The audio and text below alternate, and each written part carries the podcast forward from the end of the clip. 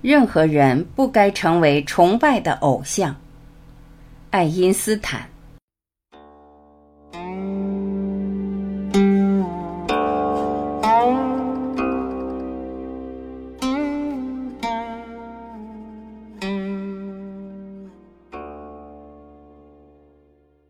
我们这些总有意思的人的命运是多么奇特呀！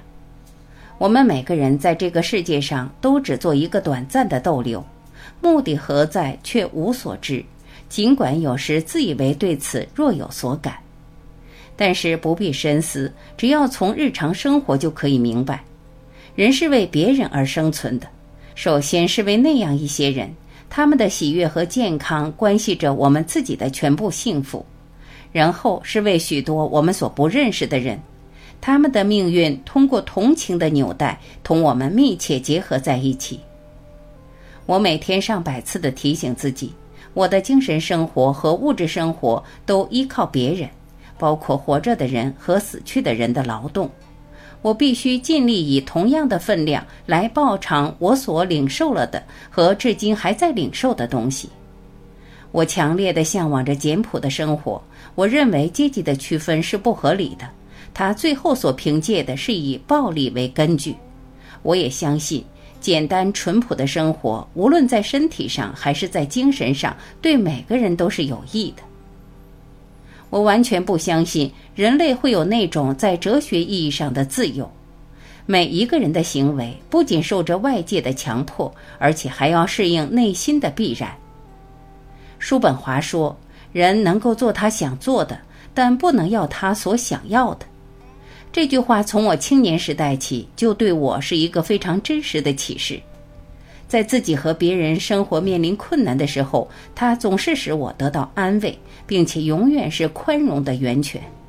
这种体会可以宽大为怀的减轻那种容易使人气馁的责任感，也可以防止我们过于严肃地对待自己和别人。它还导致一种特别给幽默以应有地位的人生观。要追究一个人自己或一切生物生存的意义或目的，从客观的观点看来，我总觉得是愚蠢可笑的。可是每个人都有一定的理想，这种理想决定着他的努力和判断的方向。就在这个意义上，我从来不把安逸和快乐看作是生活目的本身。这种伦理基础，我叫它“朱兰的理想”。照亮我的道路，并且不断的给我新的勇气，去愉快的正视生活的理想是善、美和真。要是没有志同道合者之间的亲切感情，要不是全神贯注于客观世界，那个在科学与艺术工作领域永远达不到的对象，那么在我看来，生活就会是空虚的。人们所努力追求的庸俗的目标。财产、虚荣、奢侈的生活，我总觉得都是可比的。我对社会正义和社会责任的强烈感觉，同我显然的对别人和社会直接接触的冷漠，两者总是形成古怪的对照。我实在是一个孤独的旅客，我未曾全心全意的属于我的国家、我的家庭、我的朋友，甚至我最接近的亲人。在所有这些关系面前，我总是感觉到有一定距离，并且需要保持孤独，而这种感受正与年俱增。人们会清楚地发觉，同别人的相互了解和协调一致是有限度的，但这不足惋惜。这样的人无疑有点失去他的天真无邪和无忧无虑的心境。但另一方面，他却能够在很大程度上不为别人的意见、习惯和判断所左右，并且能够不受诱惑，要去把他的内心平衡建立在这样一些不可靠的基础之上。我的政治理想是民主主义，让每一个人都作为个人而受到尊重，而不让任何人成为崇拜的偶像。我自己受到了人们过分的赞扬和尊敬。这不是由于我自己的过错，也不是由于我自己的功劳，而实在是一种命运的嘲弄。其原因大概在于人们有一种愿望，想理解我以自己的微薄绵力，通过不断的斗争所获得的少数几个观念，而这种愿望有很多人却未能实现。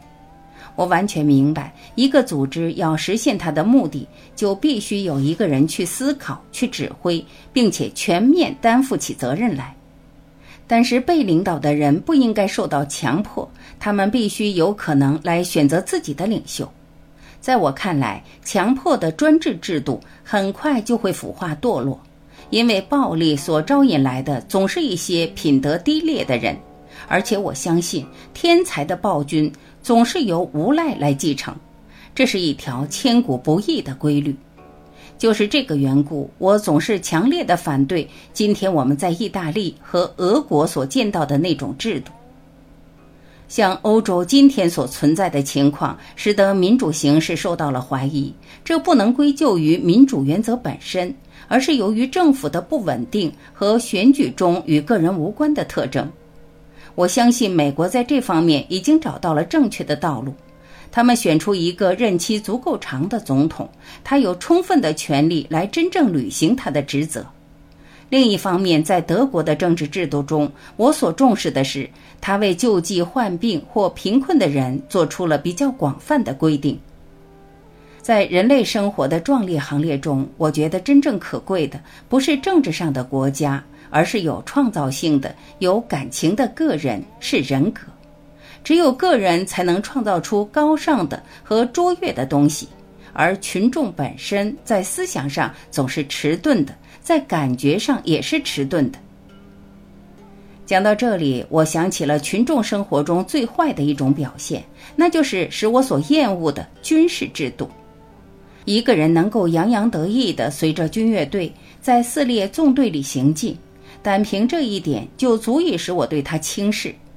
他所以长了一个大脑，只是出于误会。单单一根脊髓就可以满足他的全部需要了。文明国家的这种罪恶冤首应当尽快加以消灭。由命令而产生的勇敢行为、毫无意义的暴行，以及在爱国主义名义下一切可恶的胡闹，所有这些都使我深恶痛绝。在我看来，战争是那么卑鄙下流，我宁愿被千刀万剐，也不愿参与这种可憎的勾当。尽管如此，我对人类的评价还是十分高的。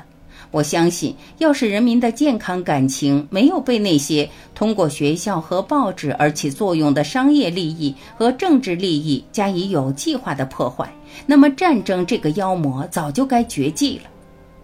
我们所能有的最美好的经验是神秘的经验，它是坚守在真正艺术和真正科学发源地上的基本感情。谁要是体验不到它，谁要是不再有好奇心，也不再有惊讶的感觉，他就无异于行尸走肉。他的眼睛是迷糊不清的。就是这种神秘的经验，虽然掺杂着恐惧，产生了宗教。我们认识到某种为我们所不能洞察的东西存在，感觉到那种只能以其最原始的形式为我们所感受到的最深奥的理性和最灿烂的美。正是这种认识和这种情感构成了真正的宗教感情。在这个意义上，而且也只是在这个意义上，我才是一个具有深挚宗教感情的人。我无法想象一个会对自己的创造物加以赏罚的上帝，也无法想象他会有像在我们自己身上所体验到的那样一种意志。我不能也不愿去想象一个在肉体死亡以后还会继续活着，让那些脆弱的灵魂由于恐惧或者由于可笑的唯我论，满足于觉察现存世界的神奇的结构，窥见它的一鳞半爪。并且以诚挚的努力去领悟在自然界中显示出来的那个理性的一部分，即使只是其极小的一部分，我也就心满意足了。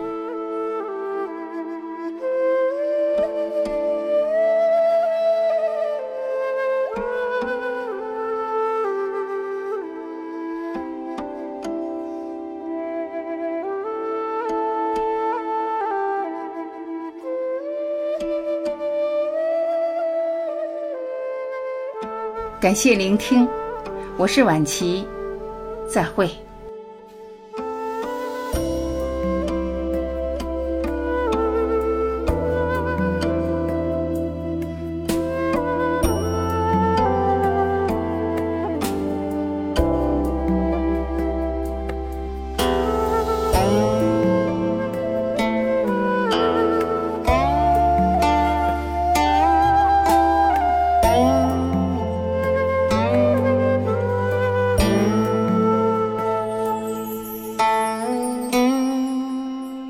Oh.